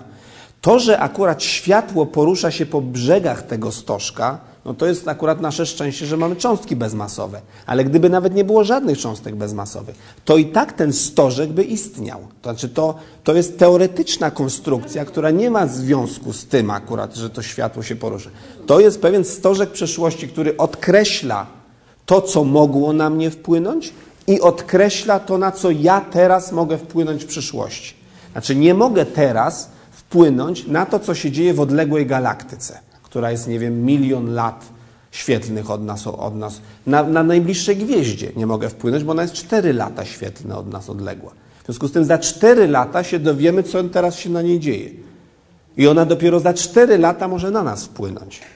Ale teraz to, co tam się dzieje, nie może. I to jest jak gdyby niezależne od światła. Znaczy, prędkość światła wzięła się historycznie, ale ma znacznie głębsze znaczenie niż światło. Ja początkowo sprowadziłam to za bardzo Tak, to, to, to są dwa Ale znaczenia. było zjawisko w przyszłości blisko osobliwości, prawda? czyli w, w, w tym ułamku sekundy bardzo, bardzo, bardzo malutkim, tak zwana inflacja.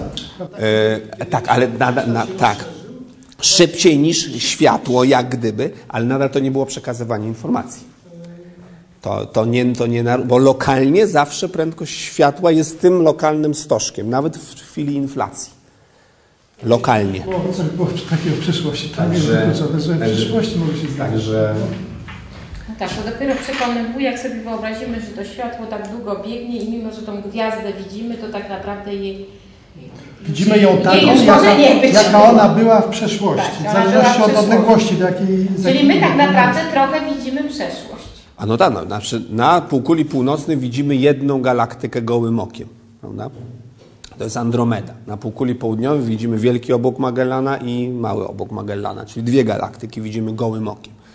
I teraz Andromeda, no to jest tam nie wiem, kilkadziesiąt tysięcy lat, prawda? Więc my widzimy ją teraz tak, jak zanim ludzkość w ogóle powstała. No, zanim malowidła w Lascaux, no w ogóle nic. No, tutaj, prawda, Neandertalczycy się z naszymi przodkami jakoś tam. To do mnie dociera, że, że wtedy widzę przeszłość, bo ona do mnie dociera, ta przeszłość dopiero... Dopiero? Tak, tak.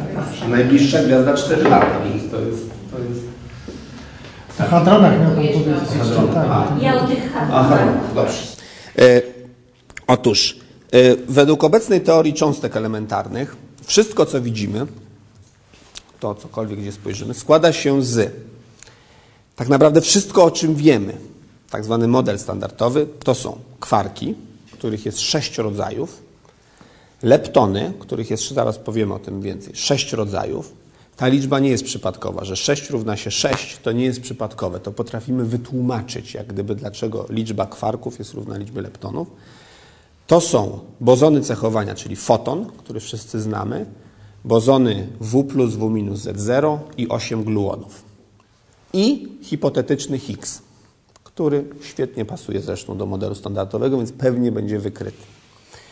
I to jest w zasadzie wszystko.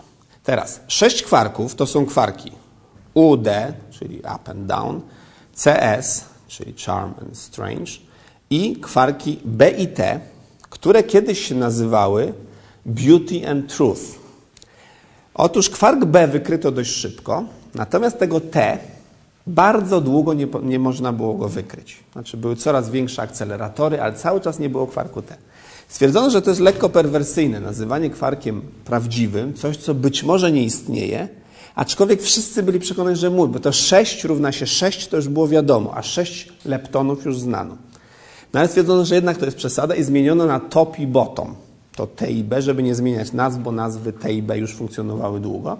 I zaraz potem zresztą odkryto ten kwark w Fermilabie w Chicago. W związku z tym mamy też sześć, z czego my składamy się tylko z pierwszych dwóch, U i D. Mianowicie UUD tworzy proton, a UDD tworzy neutron. Plus gluony, czyli plus te, które wiążą to, to, to. I to są kwarki. Leptony, no to mamy elektron, z których się wszystko, wszyscy składamy. I mamy dwa no, ciężsi bracia elektronu, czyli mion i taon, które nie istnieją swobodne, bo są, one są dużo cięższe i się rozpadają, ale do nas dociera ileś mionów na sekundę. Tutaj, jakbyśmy wzięli licznik mionów, to z promieniowania kosmicznego docierają do nas miony, które się nie rozpadły po drodze. Otóż i taon, który jest dużo rzadszy, jest jeszcze cięższy i do nich neutrina, elektronowe, mionowe, taonowe. Czyli mamy sześć takich leptonów i do tego właśnie foton 3W plus W minus Z0 i gluony.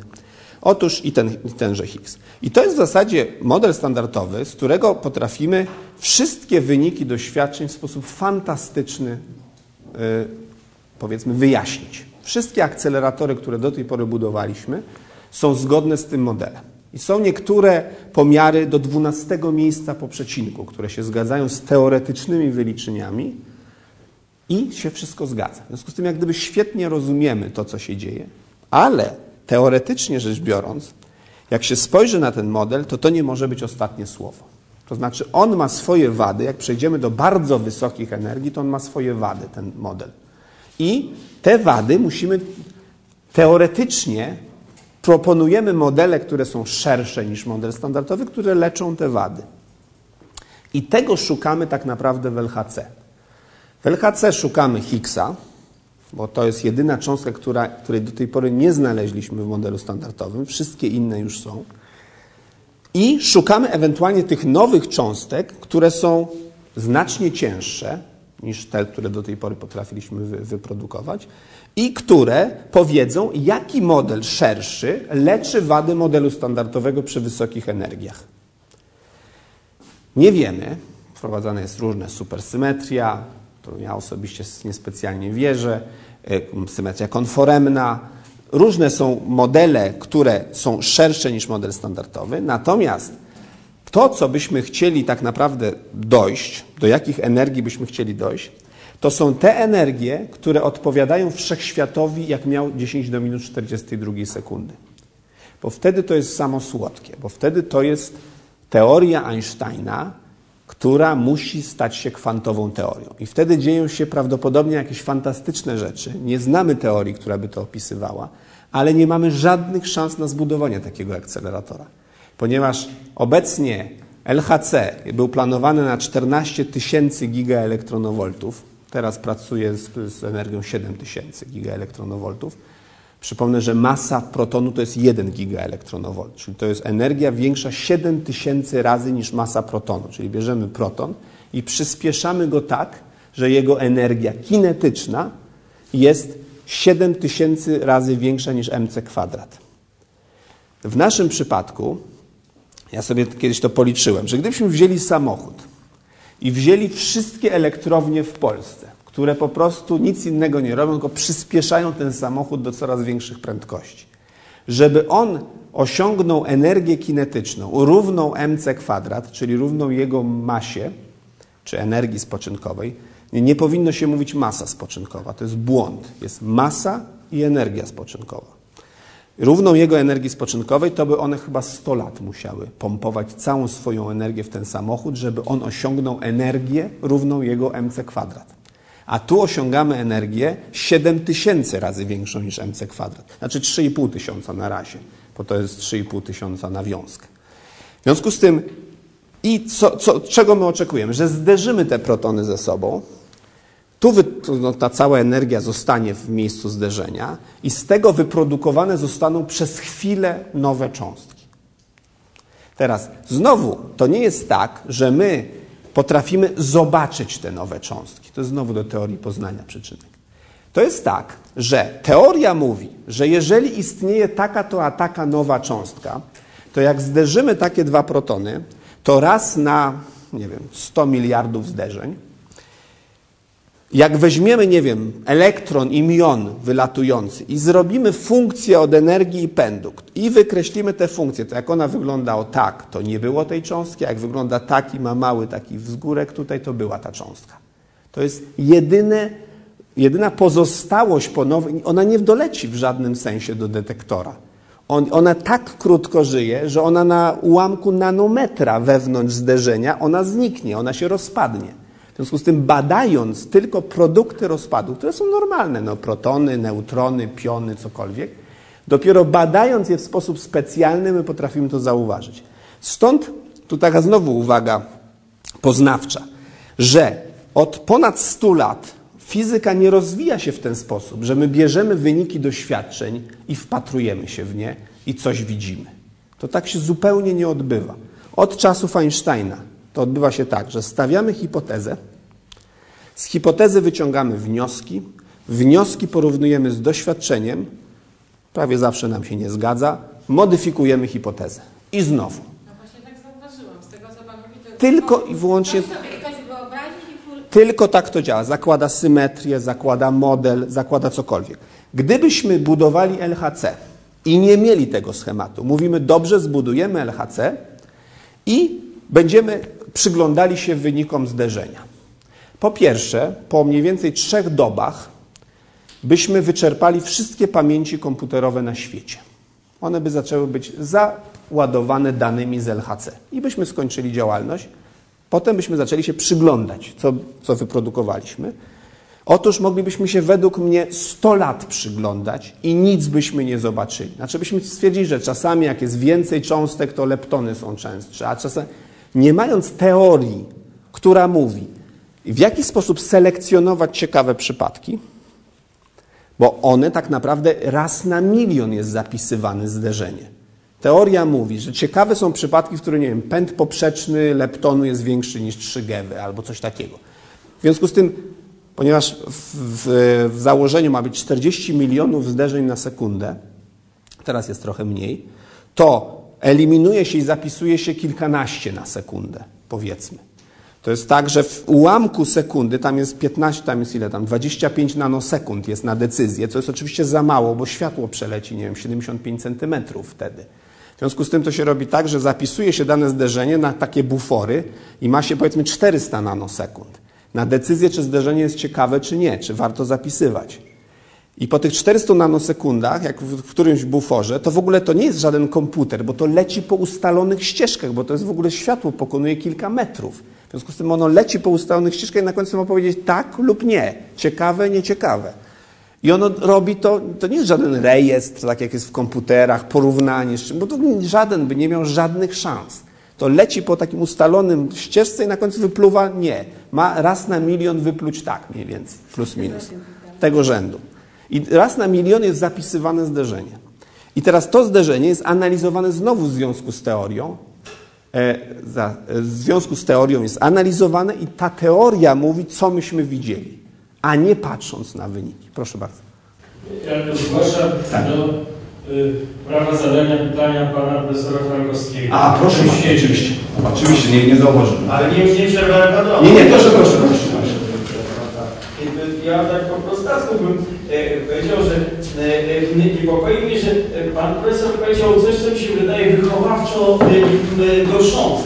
E. Pan profesor powiedział, e, że e, fizycy wierzą e, stosunkowo często, to znaczy rozumiem, że na przykład może częściej niż przedstawiciele jakiejś innej dziedziny wiedzy, ponieważ nie wiedzą. To by sprawiało takie wrażenie, że mamy ufać jakimś danym wynikającym z tego, że nam brak jakichś danych. Tak wiadomo, metodologicznie jest zawodne, tak? W każdym razie, o ile pamiętam, uczono mnie, że faktu nieistnienia czegoś, na przykład jakichś danych, no trudno jest w sposób pewny wyprowadzać e, e, jakieś e, wnioski, prawda? W tym przypadku wniosek dotyczący istnienia transcendencji. Ale pan profesor powiedział również o tym, że jest niebywale mało prawdopodobne, tak, żeby jakiś ład powstał sam z siebie. Pamiętam zresztą jakąś dawną rozmowę z pewnym znajomym fizykiem, który pouczał mnie, że gdybyśmy tak wzięli dziecinną łopatkę, prawda, i spróbowali przekopać jakiś kawałek Sahary, to naturalnie możliwe jest, że podkopniemy tam e, Mercedesa ze skórzanymi siedzeniami. E, Stary zdaje się i banalny przykład, który tak od przypadkiem ułożył się z atomowych drobin piasku, tyle tylko, że jest bardzo mało prawdopodobny. Otóż podejrzewam, że być może znacznie e, bardziej takie budujące, zwłaszcza dla młodzieży byłoby, gdyby pan profesor chciał powiedzieć, że fizycy e, wnoszą, iż istnieje transcendencja nie z faktu, że czegoś nie rozumieją, tak to z faktu, że prawdopodobieństwo układa się w taki właśnie sposób, że e, można wyliczyć, tak, ile trzeba byłoby czekać miliardów lat na odkopanie tego Mercedesa, a tymczasem okazuje się, że jednak rozmaite rzeczy, które mają jakiś kształt, albo jakieś dające się opisać e, e, wymiary, e, dające się opisać matematycznie, jednak istnieją. Wynika, że nie ułożyły się tak e, same z siebie jak ten Mercedes wśród e, piasku. To jest e, jedna uwaga. Druga uwaga jest następująca, że Oczywiście zdaję sobie sprawę z tego, iż e, na gruncie fizyki e, nie mamy ani sposobu, ani powodu e, dyskutować e, na przykład o właściwościach aniołów, ponieważ anioły nie poddają się e, badaniom e, ani w tym dawnym paradygmacie przedeinsteinowskim, e, ani o ile e, wiem, to wynikało z wypowiedzi pana profesora, że współcześni fizycy nie budują teorii e, dotyczących aniołów, które badaliby na przykład tam tymi 40 milionami zderzeń na e, sekundę, ale e, tak, e, że mimo iż e, tego metodami fizycznymi e, badać nie da, jeśli spojrzymy e, szerzej, to e, być może możemy nawet e, oczekiwać od fizyka, iż powie, e, że ponad tym nie wiem i nigdy nie będę wiedział, które powinno być ograniczone do nie wiem i nigdy nie będę wiedział, dopóki chcę się ograniczyć tylko do fizycznych, a więc jak pan profesor zastrzegł na początku swojego y, dzisiejszego y, wywodu, naukowych, y, w sensie fizycznych właśnie metod poznania, istnieją jakieś inne metody poznania, prawda? Na przykład objawienie. Krótko mówiąc, że wprawdzie nie mogę anioła zmierzyć, ani sprawdzić jaka jest prędkość ruchu jego skrzydeł, ale gdyby tak anioł w tej chwili pojawił się wśród nas, na przykład pośrodku tej sali, przemówił i powiedział, że widział coś, co było 14 miliardów lat temu, a nie 13 lat, e, miliardów i 700 milionów lat, to nie mielibyśmy łatwego powodu, żeby mu powiedzieć, nie wierzymy Ci, mój kochany. Po prostu byłaby to inna metoda poznania. E, co do pierwszego, znaczy, że fizycy e, nie, wierzą, bo nie wiedzą. Nie, to chciałem powiedzieć tylko tyle, że o ile przedstawiciele innych nauk mogą po, powoływać się, że to, co się dzieje w ich naukach, jest wyjaśniane przez prawa fizyki, prawda? Czyli w ten sposób, jak gdyby cedują czy, czy, czy od, odsyłają wyjaśnienie w kierunku praw fizyki, mówiąc, że to daje się wyjaśnić, o tyle samych praw fizyki już nie ma dokąd się odwołać. Katalizatorem. Zdecydowanie nie przyczyną. Jest katalizatorem myślenia w tym kierunku, a nie przyczyną. To nie może być oczywiście przyczyną. Matematyka. No matematyka oczywiście jest językiem fizyki, no w związku z tym to, to, to wszystko, znaczy matematyka prawda, jest traktowana jako taki byt obiektywny, który jest idealny, niezależny od niczego.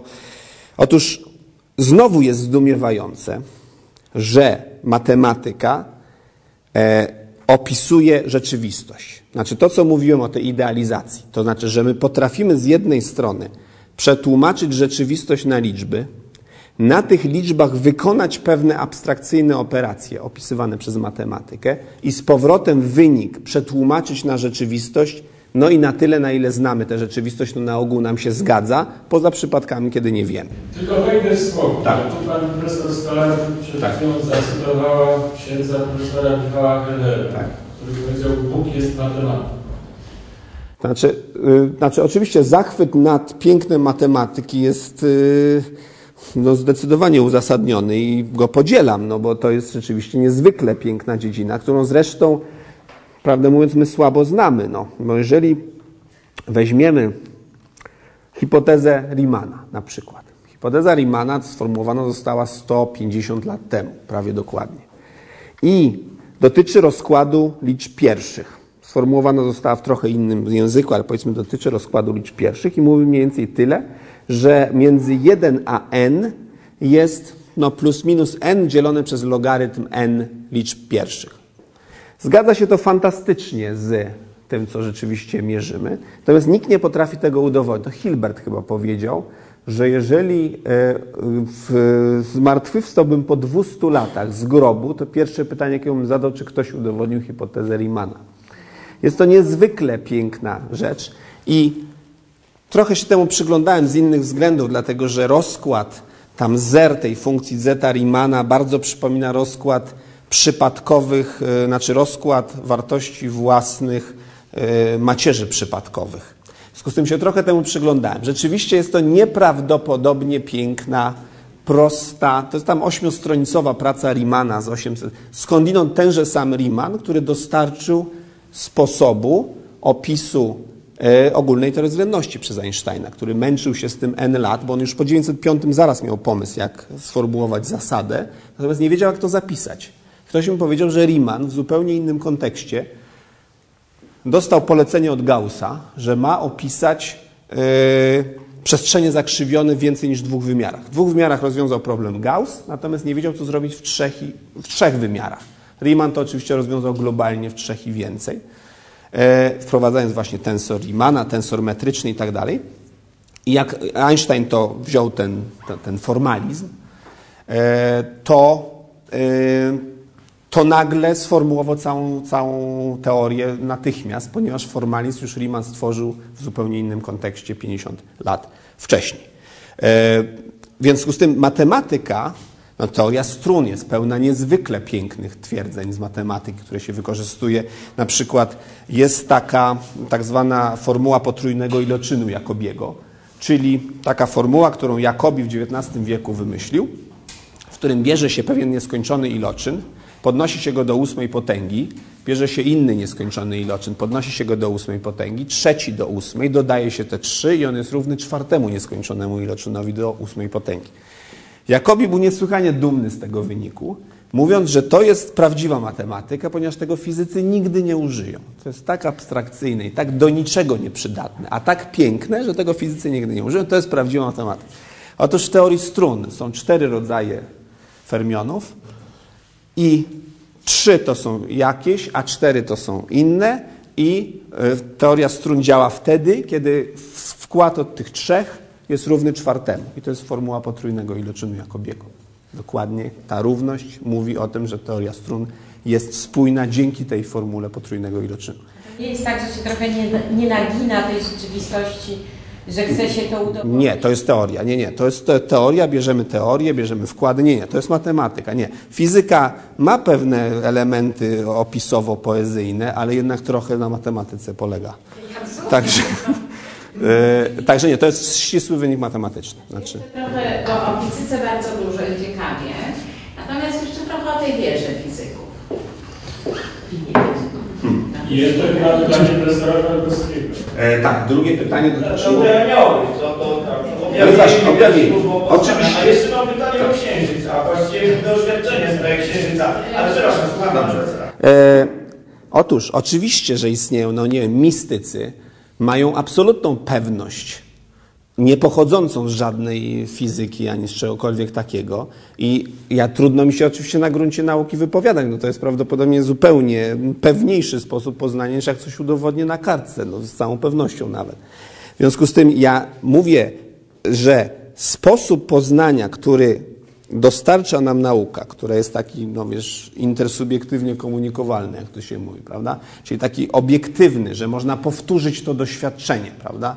Otóż powtórzenie doświadczenia mistyka no, nie jest niemożliwe. No, ktoś to przeżył, ma pewność, której nic nie podważy, ale on nie przekaże tej pewności w sposób taki, w który ja spojrzę i powiem, aha, ja też jestem tak samo przekonany.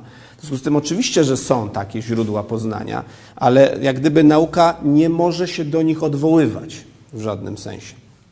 W związku z tym to nie jest, y, ale z całą pewnością one istnieją, z całą pewnością są, są bardzo ważne i kto wie, czy nie znacznie ważniejsze, bo one, one dają wgląd w rzeczy, w których, o których nauka się nigdy nie będzie wypowiadać. E, także o wierze. No, wiara w sensie wiary, czyli tego, tego istoty wiary, czyli w stosunku do zbawienia, do sensu cierpienia, do sensu życia, po co ja jestem na tym świecie, co mam tutaj do, do, do zrobienia, no nie różni się w żaden sposób dla fizyka od kogokolwiek innego. No. Nie jest, znaczy fakt, że przerobił jakieś tam parę rzeczy nie wiem, z matematyki i, i wie, co to jest nie wiem, model standardowy, nie daje mu żadnych lepszych narzędzi. Czyli do- tylko ma trochę więcej pewności do tego, że jakaś transcendencja. Znaczy ja na pewno mam pewność, że istnieje Znaczy, ale transcendencja, też ale... powiedział Pan to w języku takim też niedobrym, bo Pan powiedział, że rzeczywistość istnieje poza światem. Rzeczywistość. Znaczy pewien byt, no, może lepiej powiedzieć pewien byt, no, coś, co organizuje ten, znaczy, ale pewien porządek wprowadza. Ja nie wiem, co to jest oczywiście, znaczy nie mogę z tego w żaden sposób wyprowadzić, ale bym się bardzo zdziwił, gdyby tego nie było. No. Tak, proszę bardzo. Ja mam takie pytanie o relację, jak pan profesor widzi relację pomiędzy tym, co naukowe, a tym, co racjonalne. E, tak. Oczywiście mm, y, racjonalne, czyli związane z rozumem, y, to naukowe w zasadzie chcielibyśmy, żeby było tym samym, co racjonalne. Natomiast niekoniecznie y, rzecz idzie w drugą stronę. Dlatego, że my w świecie zachowujemy się nie tylko, znaczy nasze relacje ze światem dotyczą nie tylko relacji takich, że ja mierzę prędkość kulki albo buduję samolot, tylko że istnieją również relacje na, na, w dziedzinie aksjologicznej, że ja muszę pode, podejmować pewne wybory, które wiążą się z systemem wartości na przykład, który przyjąłem, uważam za swój, uważam za dobry.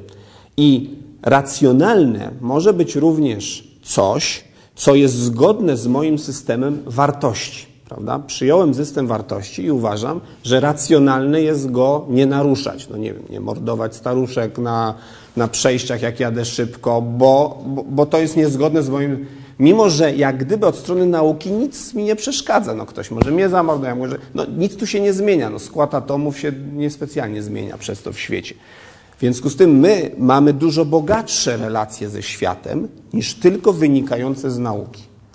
I e, można powiedzieć, że przyjąłem sobie taki system wartości albo inny i to w zasadzie jest obojętne, czyli tak naprawdę nie przyjmuję pewnego systemu wartości. W związku z tym racjonalność według mnie jest pojęciem trochę szerszym niż tylko bycie w zgodzie z nauką, bo nauka obejmuje pewien fragment naszej rzeczywistości, według mnie bardzo ważny i istotny, e, który pozwala nam, jeszcze uwaga na marginesie, mianowicie, te dygresje mnie zabiją kiedyś, e, mianowicie, jeżeli mm, patrzymy na świat oczyma człowieka, który twierdzi, że istnieje wolna wola, a ja twierdzę, że istnieje wolna wola, znaczy wiara byłaby trochę słabo uzasadniona, gdyby wolnej woli nie było. Otóż, ponieważ istnieje wolna wola, ponieważ istnieje wybór między dobrem i złem, cokolwiek by to nie miało znaczyć, to świat jest skażony. Świat, w którym istnieją ludzie, jest skażony. Natomiast człowiek, choćby nie wiem jak się napinał, nie zmieni praw fizyki. W związku z tym, jak ja chciałbym zobaczyć świat w takim stanie pierwotnym, w stanie pierwotnej doskonałości, to muszę spojrzeć na świat fizyczny, ponieważ tam człowiek nikt nie mógł, nikt nie mógł popsuć. I rzeczywiście, jeżeli patrzę na świat fizyczny, jeżeli patrzę na świat praw fizyki, jeżeli przekroczę tą barierę matematyki, to ukazuje mi się niezwykle piękny, prosty i elegancki świat, który my tylko znamy kawałeczek. My poskrobaliśmy po powierzchni. Tylko. E, proszę? Tylko fizyk widzi raj. E, Zdecydowanie. Znaczy, to jest coś, ta doskonałość jest po prostu nieprawdopodobna. To znaczy uniwersalność tych praw, ich prostota. Znaczy, używa się kategorii, które w zasadzie nie powinny w moich ustach w ogóle. Elegancja, piękno. No, ale coś, jak człowiek na przykład pozna ogólną teorię względności Einsteina, to ona jest powalająco piękna. Znaczy, to jest coś, co no, trudno opisać. No, jak się spojrzy na te równania, na symetrie, które za nimi stoją, to jest coś nieprawdopodobnie pięknego. I w związku z tym tutaj widzę miejsce, w którym widzi się tę pierwotną doskonałość, którą trudno czasem zauważyć, patrząc na zachowania ludzi. Ponieważ cokolwiek da się popsuć, to ludzie popsują. Więc w tym sensie jest to bardzo specjalna według mnie pozycja i bardzo specjalna. To jest coś, do czego patrząc na mnóstwo absurdów w tym świecie. Jak się tam wróci do fizyki i się spojrzy na no, taką żelazną konsekwencję, yy, w której nic nie można popsuć, jest to bardzo yy, no, wyzwalające doświadczenie. Zaraz jeszcze, bo ktoś tu prosił. tak. Mhm. Materia, to, ta część znana jest opisana tymi prawami, a ta ciemna energia nie umiemy opisać, nie znamy, a w ogóle są prawa, które ją Znaczy nie, umiemy opisać. Znaczy, jeżeli włożymy do równania Einsteina y, człon kosmologiczny, to wydaje się, że opisujemy. Natomiast nie potrafimy powiedzieć, co stanowi, y, znaczy dlaczego wartość tej stałej jest taka, jaka jest. Dlatego, że jeżeli teoretycznie chcielibyśmy przewidzieć wartość tej stałej, którą należałoby włożyć do tych równań, to wychodzi nam absolutna, totalna porażka. To znaczy wychodzi nam coś, co jest 10 do 52 razy za duże w najlepszym przypadku, a w najgorszym 10 do 120 razy za duże. Po prostu dramatycznie nie umiemy wytłumaczyć, jeżeli ta stała kosmologiczna istnieje, dlaczego jest tak mała. Bo zero prawdopodobnie znacznie łatwiej wytłumaczyć. Natomiast coś, co jest straszliwie małe, straszliwie małe zawsze mówię, bez, bezwymiarowe. To znaczy w fizyce coś małego, to kilogram to nie jest małe. Czy coś bezwymiarowego, coś, co ma być, nie wiem, 0,01, może być rozwiązaniem jakiegoś równania. Czyli to jest 1 na 4 pi kwadrat, no takie to są naturalne liczby. Ale coś, co ma 0, 50 zer i na końcu jedynka, no nie jest rozwiązaniem żadnego normalnego równania. Jeżeli nie wsadzimy we współczynniki bardzo małych liczb, to nie roz... to w związku z tym trudno nam sobie wyobrazić, że to jest efekt jakiegoś prawa, które rozumiemy. Stąd stała kosmologiczna jest jednym z największych, jeżeli nie największą zagadką obecnie w fizyce. Dlaczego? Inną zagadką, o której nic nie potrafimy powiedzieć, to jest wartość stałych fizycznych. Dlaczego masa elektronu wynosi tyle, ile wynosi? Dlaczego ładunek elektryczny wynosi tyle? To wszystko w bezwymiarowych stałych. Dlatego, że na tyle, na ile potrafimy to prześledzić, jeżeli byśmy zmienili którąkolwiek z tych stałych, masę elektronu, ładunek elektryczny, masy kwarków czy cokolwiek, to fizyka się tak zmienia, że na przykład Słońce się nie zapala. Jakbyśmy trochę zmienili kilka procent masę elektronu, to Słońce się nie zapala. Albo się spala bardzo szybko. E, Znaczy nas nie ma natychmiast, my balansujemy na granicy, e, jak cokolwiek byśmy ruszyli w modelu standardowym, to nas nie ma natychmiast. W związku z tym my nie wiemy, dlaczego tak jest. Znowu można powiedzieć, są ludzie, którzy usiłują tłumaczyć, że powstały jakieś zyliony wszechświatów, które próbowały sobie różne wartości stałych podobierać. No w większości mieli pecha, no bo nic nie powstało ciekawego, a my akurat żyjemy w takim, w którym wartości stałych były takie, że człowiek mógł powstać. Z tym, że to jest słabe tłumaczenie, dlatego że jeżeli przy powstawaniu wszechświata nowego, takie pączkują takie wszechświaty, Możą, mogą się zmienić wartości stałych, to dlaczego się teraz nie zmieniają?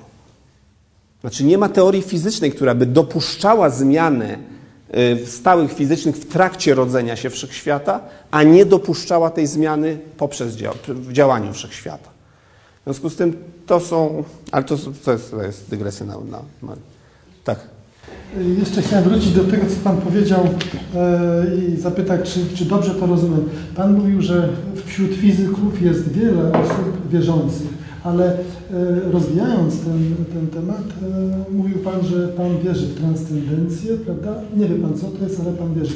Ja to tak odbieram, że ci fizycy, którzy mają jakąś olbrzymią wiedzę fizyczną, e, właśnie takiej wierze podlegają. To znaczy, można powiedzieć, że oni wierzą w religię, która Nie, nie, nie, jest nie, nie, nie, chrześcijaństwo, nie, nie. judaizm, czy Nie, to różnie bo, bywa bo tak naprawdę to już jest kwestia wiary, tak, tak, nauka, tak. fizyka tak naprawdę jest w sprzeczności do tych religii, które obowiązują, prawda? Znaczy zależy jak się to rozumie. Znaczy jeżeli się to rozumie jako znaczenie nadawane sprawom, to to, to, są, to, to są rzeczywistości, które się nie przecinają. Znaczy trudno powiedzieć o No, sprzeczności. no przecinają się jednak, bo jeśli jakiś odłam judaizmu mówi, że świat się narodził 4000 lat temu, podczas kiedy nauka mówi, że 13 miliardów i 70 miliarda lat temu, to już jest sprzeczność, prawda? Jeśli Kościół katolicki do dzisiaj e, nie uznaje pewnych osiągnięć naukowych, które miały miejsce kilkaset lat temu. Ja tylko przypomnę, że Giordano Bruno, który został spalony na stosie poprzez głoszenie właściwie tego, co dziś jest oczywiste, Znaczy, do, został do dzisiaj nie został...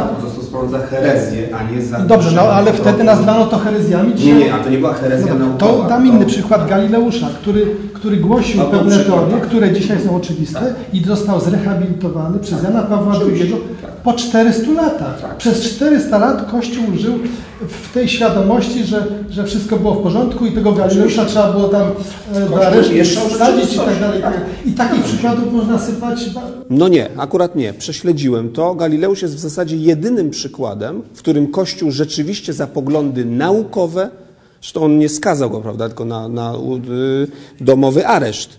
Natomiast to jest jedyny przykład, który ja znam, a Ale prześledziłem za to. Za cenę wyrzeczenia się I to był absolutny błąd Kościoła, z całą pewnością. Z całą pewnością. Z całą pewnością to był wielki błąd Kościoła. To absolutnie. W związku z tym, nie no, wierzący w tym sensie, że poczucie transcendencji, jeżeli się z tym, tro, to, to się ma, znaczy większość ludzi to ma, poczucie transcendencji, że dotyka czegoś, co przekracza ten świat.